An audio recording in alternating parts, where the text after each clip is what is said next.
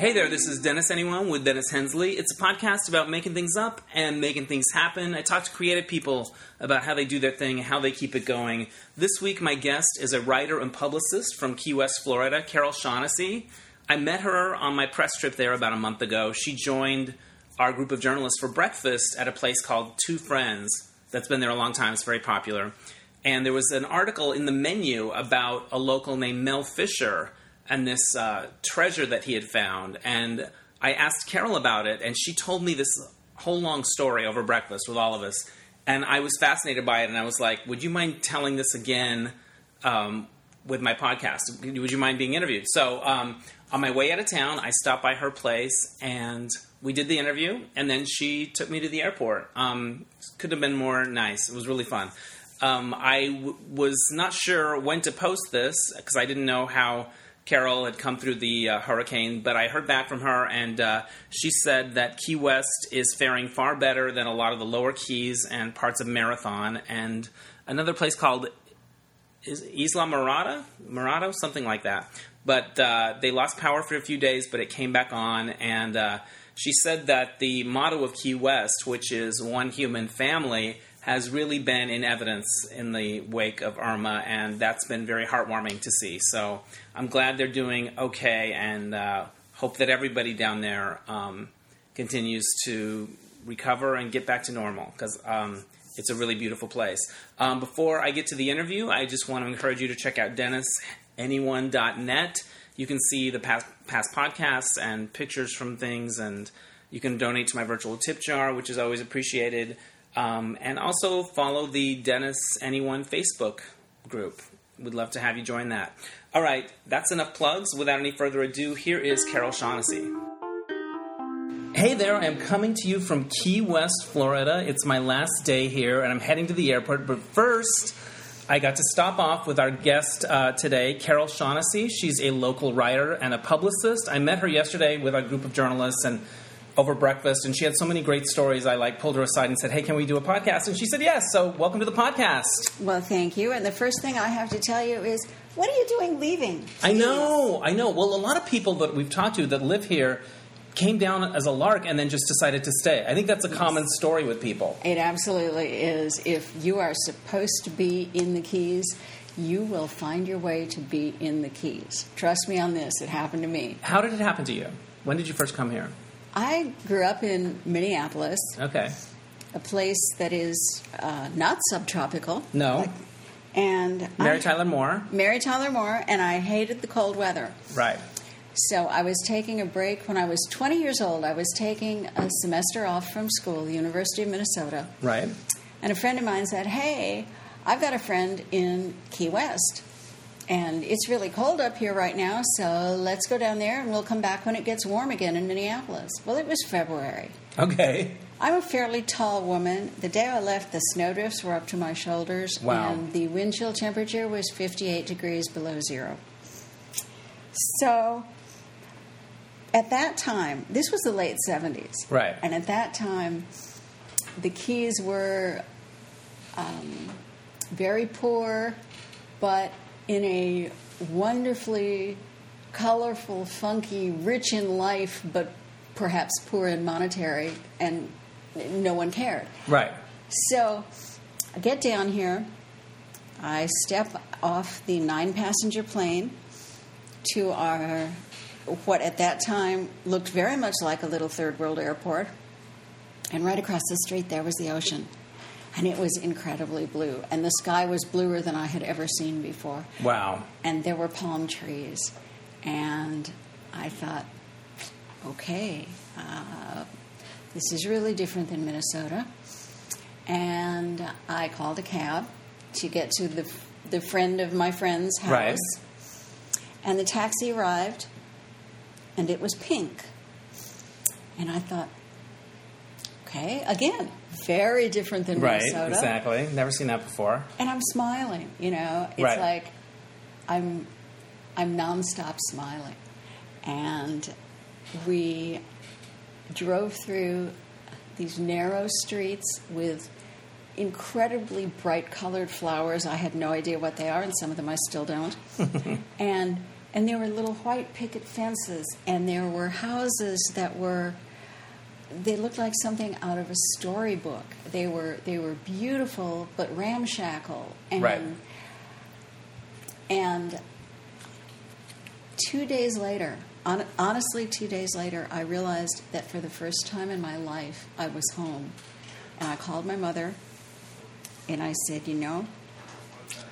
You might as well just pack up my stuff and send it because I'm not coming back to Minnesota. Wow. And I never did. What did your family think back in Minnesota? They were um, surprised, but I was. Uh, by that time, they realized that I was um, the eccentric in the Right. family. So, So they um, went with it. and uh, to the point that several years later, my sister moved down here, and uh, several years after that, my parents moved down here. And my dad is gone now, but my mother is still with us and uh, living in Key West. So you brought the best of Minnesota with you. I did. That's I did. awesome. And I never did go back. Why should I? Yeah. I mean, it's gorgeous here, and my family followed me down, so done deal. There you go. So yesterday morning we had breakfast at a place called Two Friends. Is that the name yes. of it? Yes. And friends. I was reading in the menu the story of this uh, treasure hunter, I guess is what they would be called, called Mel Fisher. And you knew the whole story, and I was fascinated with it. And I can't believe there hasn't been a, a movie about it. He's a guy who searched for treasure for a long time, but we're not going to give away the ending. So um, I'd love to hear, I think uh, my listeners would love to hear that story. Because you were, you were pretty. I was part of it. Yeah, you were in the I was- mist. I was. I was on the sidelines, but close in on the sidelines. and you wrote about it a fair amount, is that I right? did. Yeah. Yes, I did. It's it's one of the greatest things that I have ever been blessed to be involved in.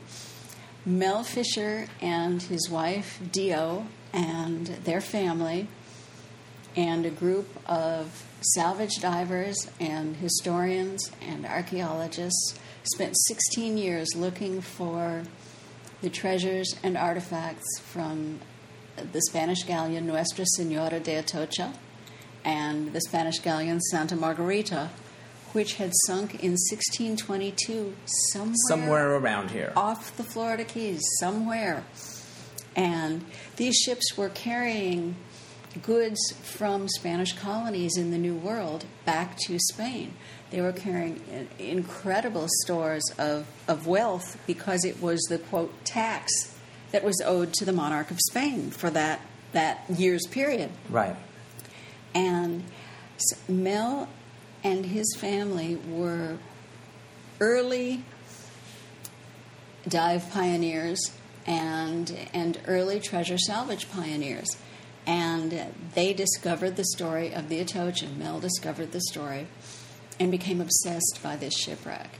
Um, and sent a young historian to the Archive of the Indies in Spain to find out what he could about the shipwreck and about where it might be. And it, they pinpointed it as, as somewhere 30 ish miles off Key West. And until that time, they'd been looking in the Upper Keys because the local lore said that it went down in the Upper Keys. Well, as it turned out, that was a whole, that was a bunch of other Spanish galleon shipwrecks. Right. But so they started searching in Key West, and it was a very ragtag, passionate search. And it was a group of people, like it, it was, his group. family. Yes, his family and and uh, his divers and archaeologists and historians that were that were his staff. Right. And uh, sometimes, because treasure hunting is a very expensive Yeah.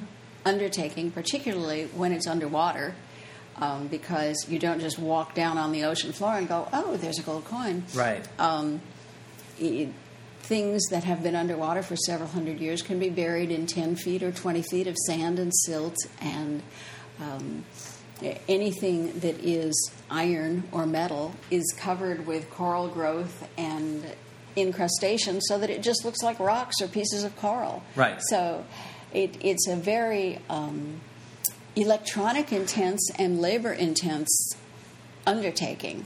Do they have devices that they use above the sand on the bottom that lets They- them know this is maybe a good place to dig? They do. They there's a, a thing called side scan sonar, Mm-hmm.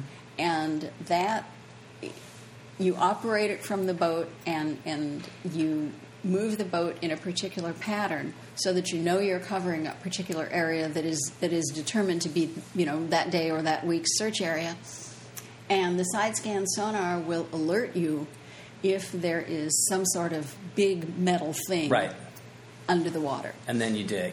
and well it's not quite that simple either because it could be 10 feet it could be 20 feet Right. and and uh, we are in a marine protected area um, so uh, Mel and his organization had to get permits, which of course they did, you know, because they, they said, okay, you know, here's our here's our documentation that, that supports the fact that this is here, so we need a permit. They got the permit. Uh, but then you use things like um, an airlift, which is a like an underwater vacuum cleaner that pulls the sand up a long tube until it's right under the surface of the water, and then the sand just sort of rains down, and that gives you the opportunity to. Uh, it gets the sand away, so it gives you the opportunity to investigate an area of interest that Right. your side scan sonar and other electronic equipment has determined. And there are also some things like underwater metal detectors. Uh, That's not the tech, that, that's not the real name, but that's what they basically That's kind of what they do. And so, after 16 years, which encompassed um, tragedies, including the loss of, of three divers, Wow. two uh, Mel's son and daughter-in-law, and a longtime diver on the team, were killed when a salvage boat capsized, and the, the others could not. It, it was so fast, the others couldn't get to them. Um, it was a a heartbreaking and and very often thankless task. And Mel was a man with a dream, and this search truly was a, modern day embodiment of the American dream. Mill's, Mel's motto was "Today's the day." It's possible that today is the day we will find the Atocha treasure. And he had an idea what it would be, right? Based on the manifest, did they Based- know this is the kind of stuff that we might find? The Archive of the Indies contained the manifest of the Atocha. Right. and that explained, you know, the, because the things that were not smuggled, and as it turned out, there were a lot of things being smuggled on that ship, but the things that weren't smuggled were listed on this Right. manifest. They were the things that were declared. the things that were declared, and you know, coins and silver bars and religious artifacts and um, just uh, gold coins, gold bars, uh, incredible amounts of of things that in today's money. Honestly, in today's money, because some of it is still unfound, in today's money, it would be close to a billion dollars wow. listed listed on that manifest. So in 1985, they knew they were getting close, and you might wonder, well, okay, the ship went down, so it's somewhere on the ocean floor looking like a ship. No, because the way it went down, it was caught in a very bad storm, and the bottom was torn out of the ship, and. Uh, to make a long story short, the ship was then blown along a 10 mile area with things sort of falling out because the bottom of the ship was destroyed. Right. And so all of that had to be documented and searched and found. Now, it hasn't actually all been found, but in 1985, um, Mel was actually buying a new pair of fins, as far as I know. And I was dating the head archaeologist at the time, and he was in my kitchen having breakfast, and he got a phone call. Phone call said, Duncan, you better come in because we just found a reef of silver bars. Oh my gosh. Now, a reef of silver bars is a lot of silver bars. They just stretched practically as far as the eye could see along the ocean floor. And this was it. And they knew that this was it.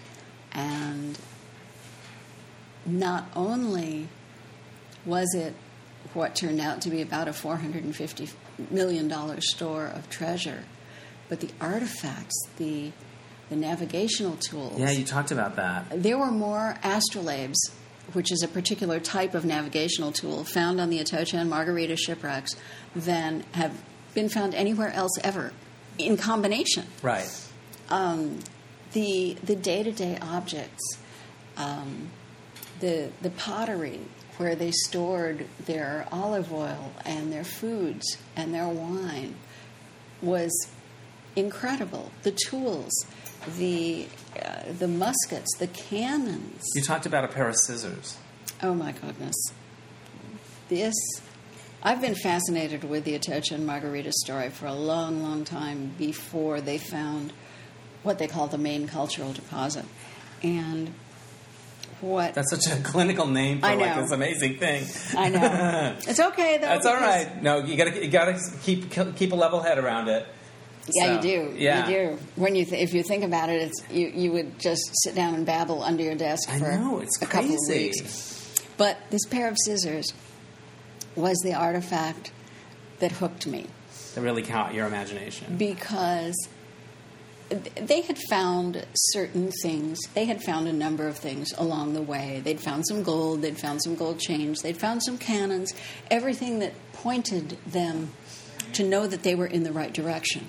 But, of course, you know, there was this 10 mile scatter, scatter trail. And so they did exhibits of some of the things that. That they in, that they had found along the way, Right. and one of them, in one exhibit, there was a tiny pair of scissors. And next to this tiny pair of scissors was the, the coral growth, the incrustation that they had taken it from. I must have stood in front of that tiny pair of scissors in its little glass case for 10 minutes because all of a sudden, this almost mythical tale of treasure and search became oh my God, there were real people like me on this ship. This looks exactly like my nail scissors. Where were you when you were looking at them? There is a, um, a historic Civil War era fort that in Key West that is a museum, Right. and it was it was at the Fort East Martello Museum, and I'll never forget it. Just standing there, I was I was like turned into a pillar of salt for Yeah. ten minutes, and uh, from then on, you couldn't have kept me away from from that story, from that endeavor. Right.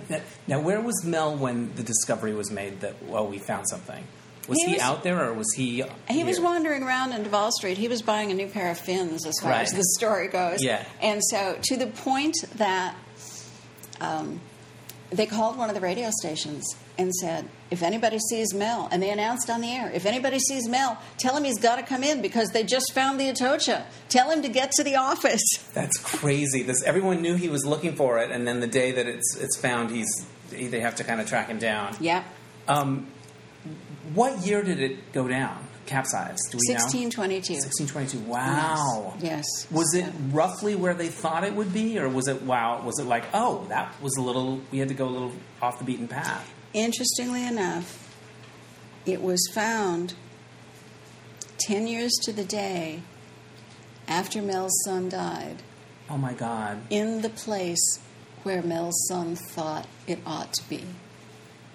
So, Wow. and Mel's other sons and daughter were con- had continued the search, as did he and his wife, and they had a very dedicated team, believing that today's the day.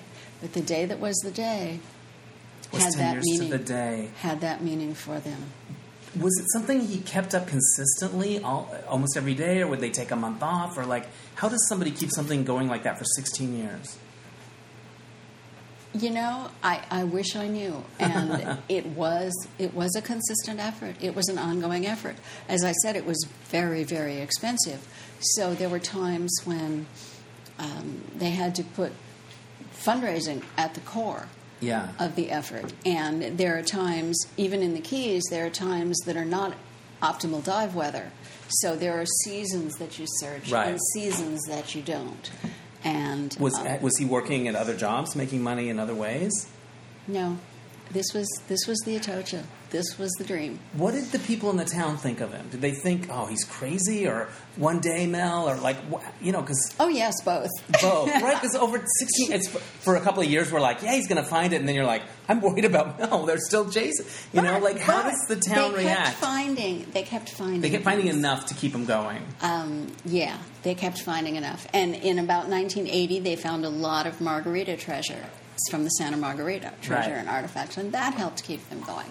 And Mel established a, a maritime heritage foundation, the Mel Fisher Maritime Heritage Society, because his focus wasn't, oh, one day I'm going to find this treasure and I'm going to be rich.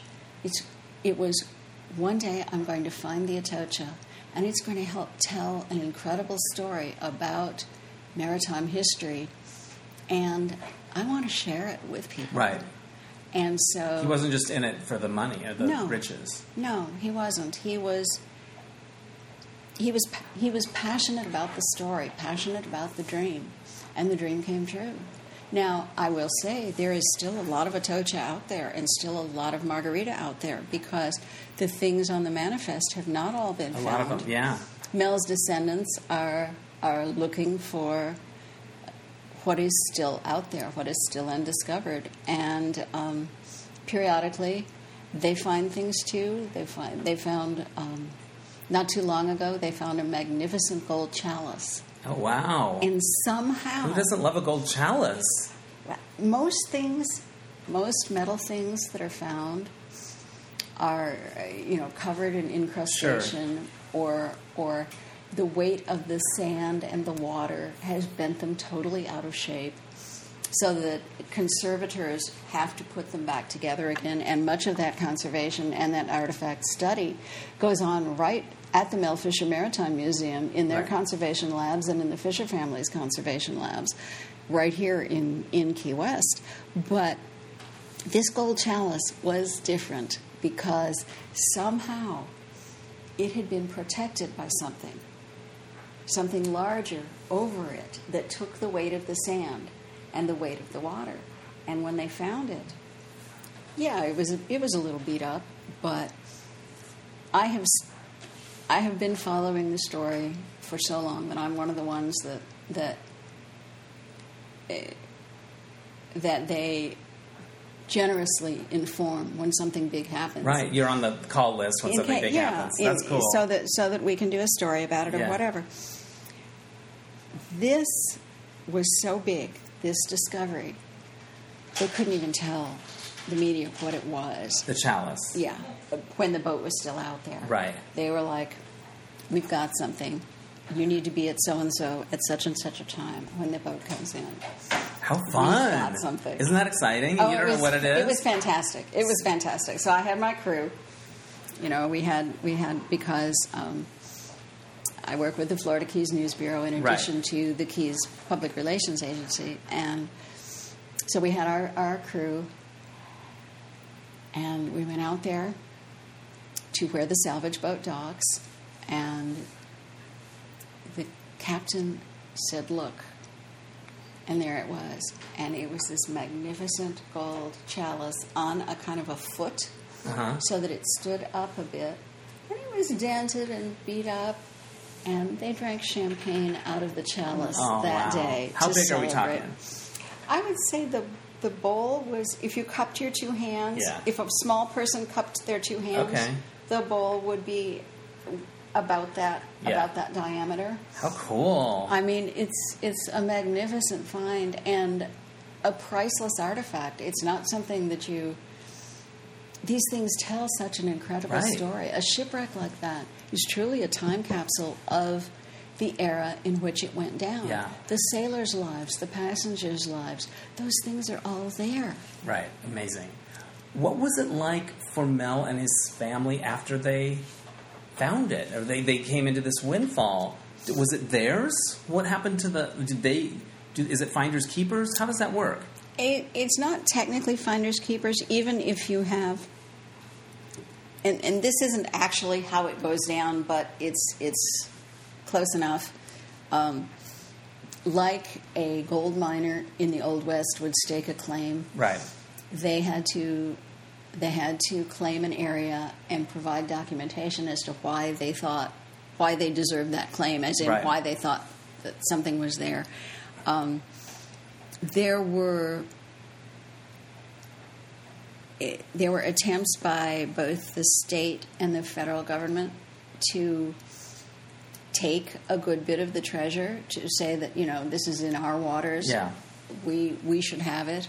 Um, and ultimately, the case went. A, a Key West attorney took the case, took Mel's case to the Supreme Court, Oh my gosh. and After all of that, all of those years. well, this was kind of in the middle of it. Yeah. It was kind of in the middle of the Yeah. of the discovery, but of but the Supreme Court ruled based on um, ancient maritime salvage law that technically most of it belonged to you know again because of the places the place where it was the type of waters it was in technically most of it belonged to the finder and Mel and his family worked very closely with the state. They worked with uh, even the government of Spain because they ultimately donated a cannon to the to the monarchy of Spain. Here, here, have a cannon. We have a, you know what? Let's give them a cannon. You know what? I think Spain should have a cannon.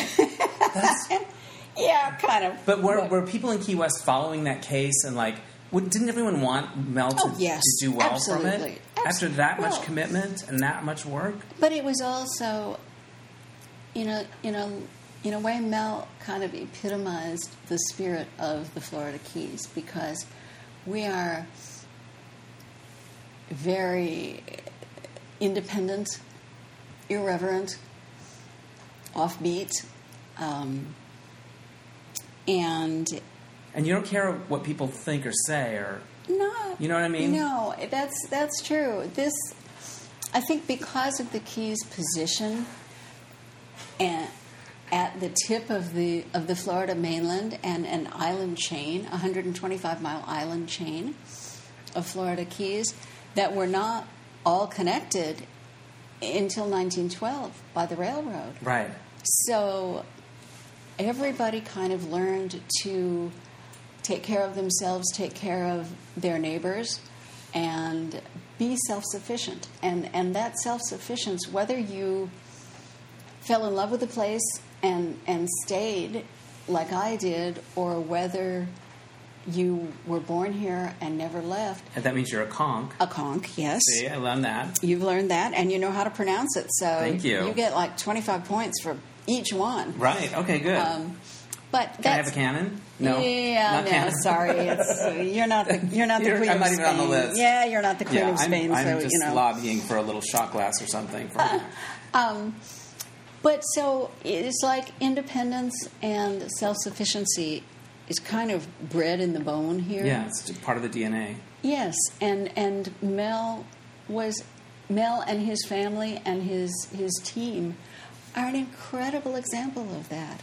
What a story! Yeah. there actually was a movie. It was not a very good movie. Somebody really needs to make, Like a, a, good movie. of it. You could yes. see the cast, you know, all the ragtag bunch of guys. yes, absolutely. Like, yes. absolutely. What, what, what was it like? I would imagine after looking for so long for something and then finding it, then you're like, oh, what do I do now with my life? Was think there a bit was- of that going on? I think there was a, a, a lot of that because, you know, not very many people find $450 million worth of treasure in their lifetime, but Right. when you've been working toward a dream and that dream has, has consumed your passion and your creativity and your time, and that dream comes true, then there is kind of a of a reset because you what do you do then? Right. You've achieved it. Now what? Right. So there was a bit of that, yes, and and a lot of the people, many of the people who were what they call the golden crew, the Right. ones who were on crew when they found the Atocha, um, many of those people have gone on to really wonderful, significant careers. Um, but but I will say, after an adventure like that, you know, just becoming an insurance salesman or something, Yeah. that's not going to fly. exactly, You know, right? I think I'm going to go back to school and uh, study, uh, you know, Accounting. Yeah, exactly. No, no, you know, that's not going to fly. Talk to me about the day of the Emerald Rain. Oh my goodness. As I said, when they found the Atocha, at that time I had been dating the, the head archaeologist for quite some time.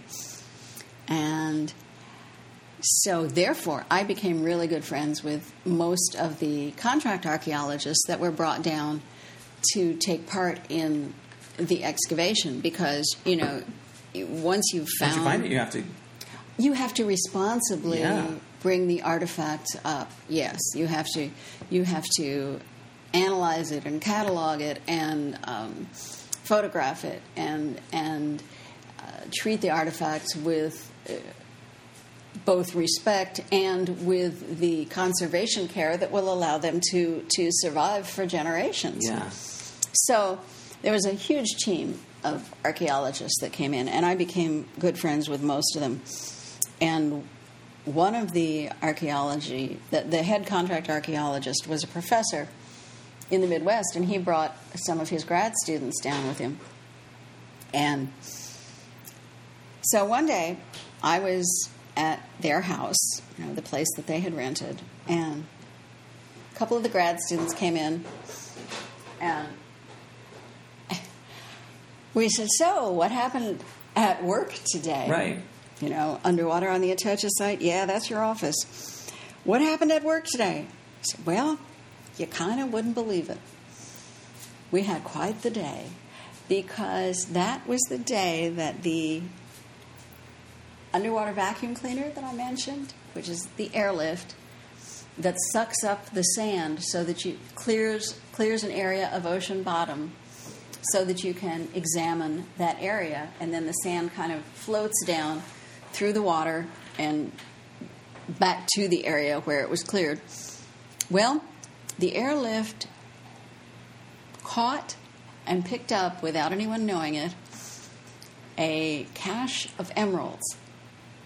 Now, nobody knew there were emeralds on the Atocha. They weren't on the manifest. They weren't on the manifest. These were um, undeclared emeralds, and they were caught in the airlift. And so the guys were working. You know, they were doing the grid pattern. They were doing the careful excavation and noting where everything was. And looked up, and yeah, there were a couple thousand emeralds raining down through the water. Just toward drifting down. drifting down.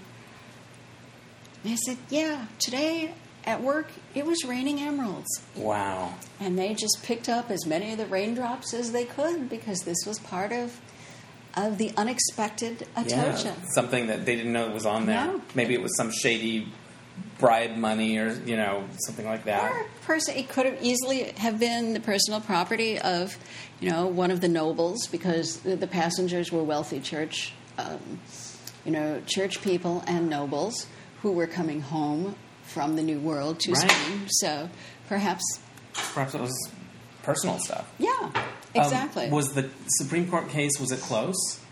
Was it like six three or? you know something? I'm sorry, I do not know that. That's cool. I do not know I that. I, uh, I was wondering if one of those one of those nail biters.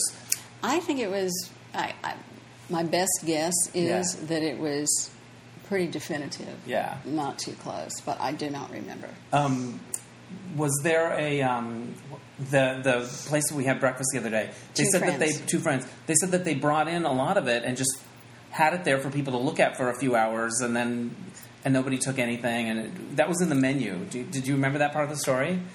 I wasn't there that day, Right. But it would not surprise me at all to to find that when they when they had recovered a good bit of of the treasure and artifacts, that yeah, they kind of wanted to show it off. There's a show and tell at the Yeah. at Two Friends. Show and tell at Two Friends because Two Friends was an incredible hangout for Mel and Yeah. for the for the crew. Um, I used to go out. Uh, well, I went out on the salvage boat to do some interviews one day, and uh, this kind of supports the fact that yeah, they might have brought some stuff to the Two Friends and just Right. showed it around. So I was out on the salvage boat one day at the site, and um, I had done a couple of interviews with my trusty little tape recorder, and I wanted to sit somewhere quiet and record some of my observations as well. So I sat down in the doorway to the the wheelhouse, Right. and I realized, you know, something's wrong here because I was I was sitting on the sill, but my knees were practically up to my neck. Right. I'm like, okay, that's kind of weird. Why am I sitting like this? I looked down, and my feet were resting on a row of silver bars. Just a row of silver bars. There was there was so much so much that they just had to kind of stack it around the boat. Yeah. That's just like the way people do with bottled water in their pantry or just put it anywhere. We'll get to it later. Man, that's amazing. My last question about that story. What does the spirit of it or the spirit of Mel, it, you could see that it inspired, inspired you in your life. I think a lot of people have been inspired by the story of Mel and by Mel's discovery. Because, as I said, it it epitomizes the the spirit of the Keys. The Florida Keys were founded on shipwreck salvage, um, and salvaging boats that were that were foundering on the, the nearby reefs because navigation was not in a very compl- navigation wasn't in a very good state at that time in the early 1800s when the Keys were founded. So, in many ways, Mel's spirit harks back to uh, the very founding of the Florida Keys.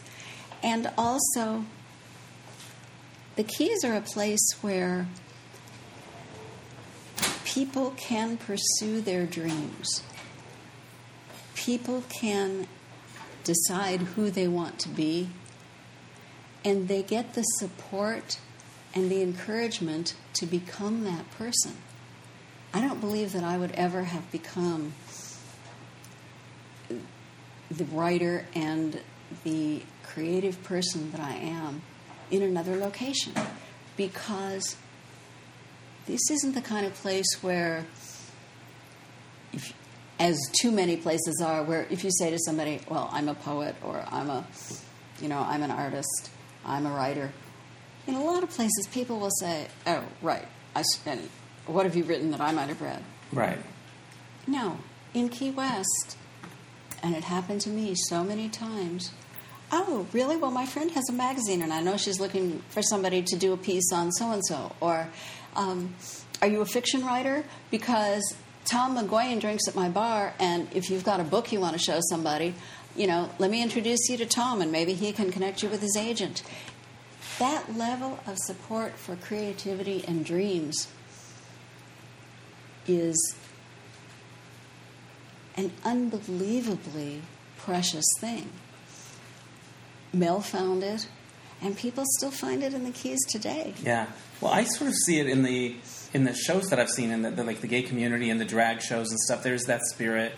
There, yeah. There's a lot of people that make their living doing that here Mm-hmm. in the Keys, and that's not true everywhere else. Well, I mean, you sit down next to somebody in a restaurant or a bar and uh, ask them what they do for a living, and uh, you know, sure, some people might say, "Oh, you know, I'm a teacher or I run a gallery," or, but people.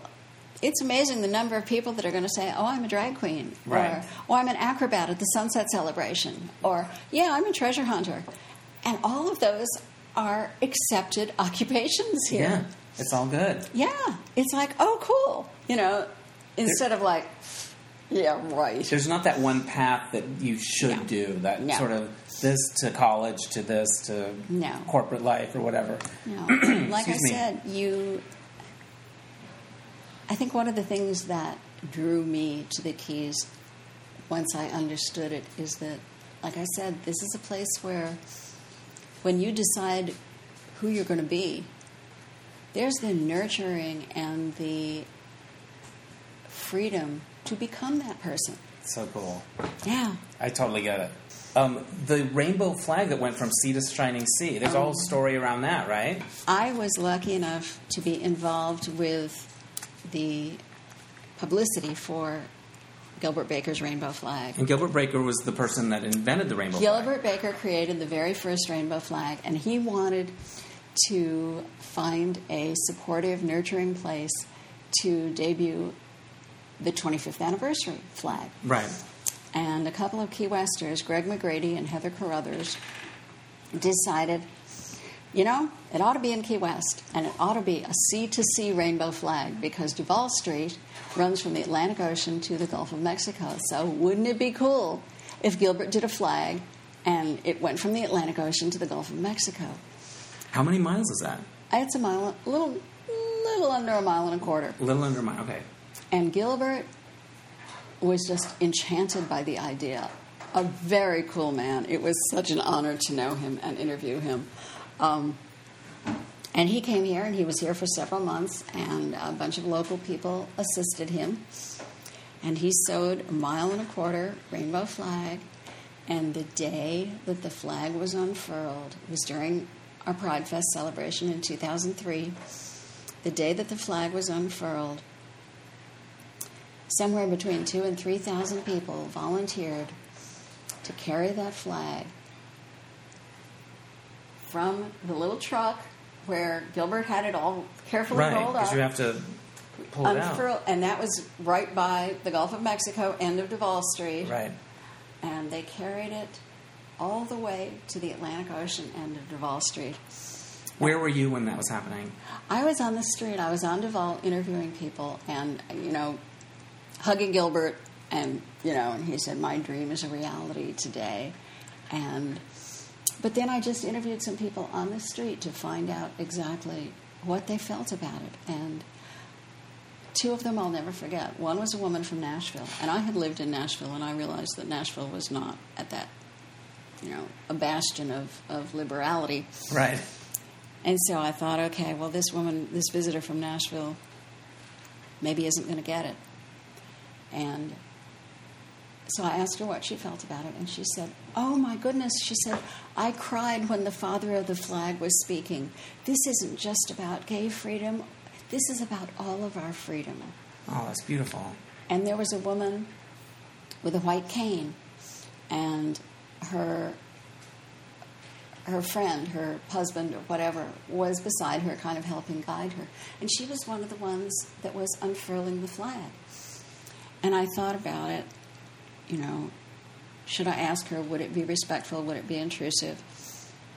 And finally I said, Forgive me, but I know you can't see the flag, so why is it that you had to be here today? She said, Maybe I can't see the flag, but I can feel the flag. And yeah, I had to be here today. Oh my God, it makes me want to cry. Yes, It's so beautiful. yes. The flag, they they dipped it simultaneously. They had, you know, little radios. Right. Simultaneously, they dipped one end in the Gulf of Mexico and one end in the Atlantic Ocean for a sea to sea demonstration of pride and unity. Amazing. What I'm- happened to it afterwards? It was divided into pieces that were that have been shown at Pride Fests all over the world. Um, they have, and and some of them were donated to various places. Um, Gilbert made some little flag sections for people that he felt had been part of it, and I have a little flag section in my drawer. Oh, you have a little piece? A little piece. I love it. Awesome. And, yeah. Let me rattle off one of, a couple of these Sure. observation questions. What's your favorite bad movie? Uh, my favorite bad movie is Club Paradise because it's um, very like the early Key West, although without the incredibly large part, bags of marijuana falling from the sky. There you go. What is Club Paradise? Who's in that? Club Paradise, Robin Williams, oh, and yeah. Twiggy, of Okay. all things. Oh, wow, wow, wow. What are you good at that might surprise people?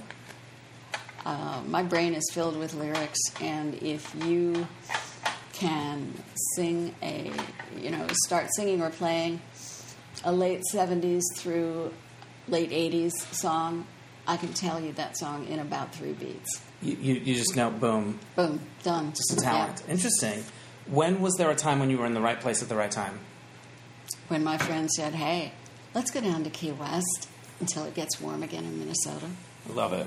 Perfect. What's your favorite waste of time? I watch old reruns of Murder, She Wrote on Netflix. That's Actually, a that's a confession. You really you must feel real safe. I, I think you, I feel very honored that you would confess that. Actually, it's not on Netflix anymore. I had Yeah. to find it on some other cha- free channel because, yeah, I'm not okay without my reruns of Murder She Wrote. Why do you love it? Because she because the justice is done. Justice is done. It ends. You know it's going to end well, and the camaraderie of the fictional town of Cabot Cove reminds me a bit of Key West. I can see that. Very like what everyone's there for each other, a little neighborhood. Yeah. My roommate has taken to watching CSI reruns to relax.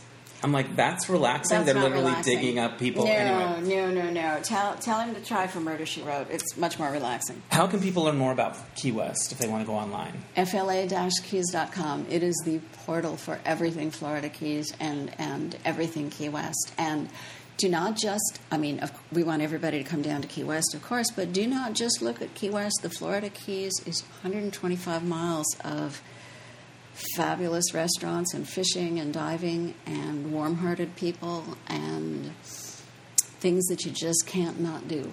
Like have key lime pie. Like have I had key lime several pie. pieces. Um, final question: What What's your favorite thing to hear from somebody visiting? Like, what's what's so makes you feel good to hear somebody say on their way out of town? that they were enchanted by the people because I think that the the communities of the Keys are our greatest strength. We have a beautiful environment. We have wonderful cultural community. We have we have incredible um, water sports. But if you ask me what was our greatest natural resource in the Florida Keys, I would say the people. I love it. That's so great. Thank you so much for doing this interview. And now, just showing how nice you are and welcoming, you're going to take me to the airport. I am going to take you to In the LA, airport. you can't- begrudgingly because I don't think you should leave. I don't want to leave. In LA, if somebody takes you to the airport, it's like, wow, you must have something on me. Okay. Thank you. Bye. bye bye. Many thanks to Carol Shaughnessy for the fun interview and for also taking me to the airport afterwards. That was very nice of her. Um, as I was getting up to leave and packing up my stuff, I noticed that they had a poster, she and her husband, of Mommy Dearest, the movie, in their living room. And I was like, wow. And, and it turns out that her husband was one of the producers of that movie. And I was like, oh, I wish I could stay and do a whole other interview, but I had to get to the airport. But I thought that was fun. Okay. If you want to help out with the Keys recovery down there, uh, you can go to keysunitedway.org. They are tapped into all kinds of different charities down there. And there are so many places in the world now that need help. And uh, that's just one of them. It's so scary now. It's like I feel like we should all mark ourselves safe on Facebook every day. Um, but on to other things. I oh, so this happened. I got Enzo, my dog, groomed on Tuesday, and he looks really good, and he's you know he needed it, but he's been acting so weird ever since. Like doesn't want to eat, is kind of nervous and fidgety, and I don't know if you know. There's no marks on him or anything like that. His belly was a little um, you know red, but I don't know. I, I think he's was he traumatized? He's acting. It's very emotional. Like I don't know. So I'm a little concerned. I'm a lot concerned actually, and I'm seeing the vet today. So hopefully he will return to his normal gregarious, uh, fun, fantastic self. All right, that's all I have for this week. Um, I hope that this finds you safe and uh, doing well and hanging in there. And we'll catch you next time on Dennis Anyone. Bye.